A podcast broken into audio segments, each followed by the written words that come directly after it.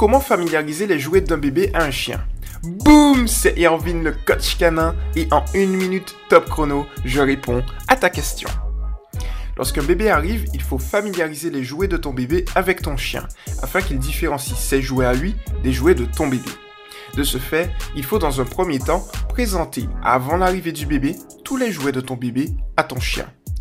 Tu auras alors deux réflexes en fonction du comportement de ton chien.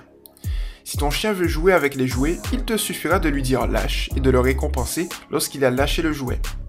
Si ton chien ne prend pas le jouet, l'observe juste puis dévie du regard par exemple, tu vas le féliciter car c'est le bon comportement à adopter.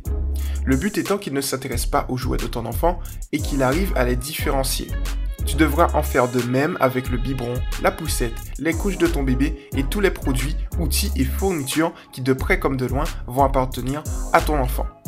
C'était Irvine le coach canin et à la prochaine. Ciao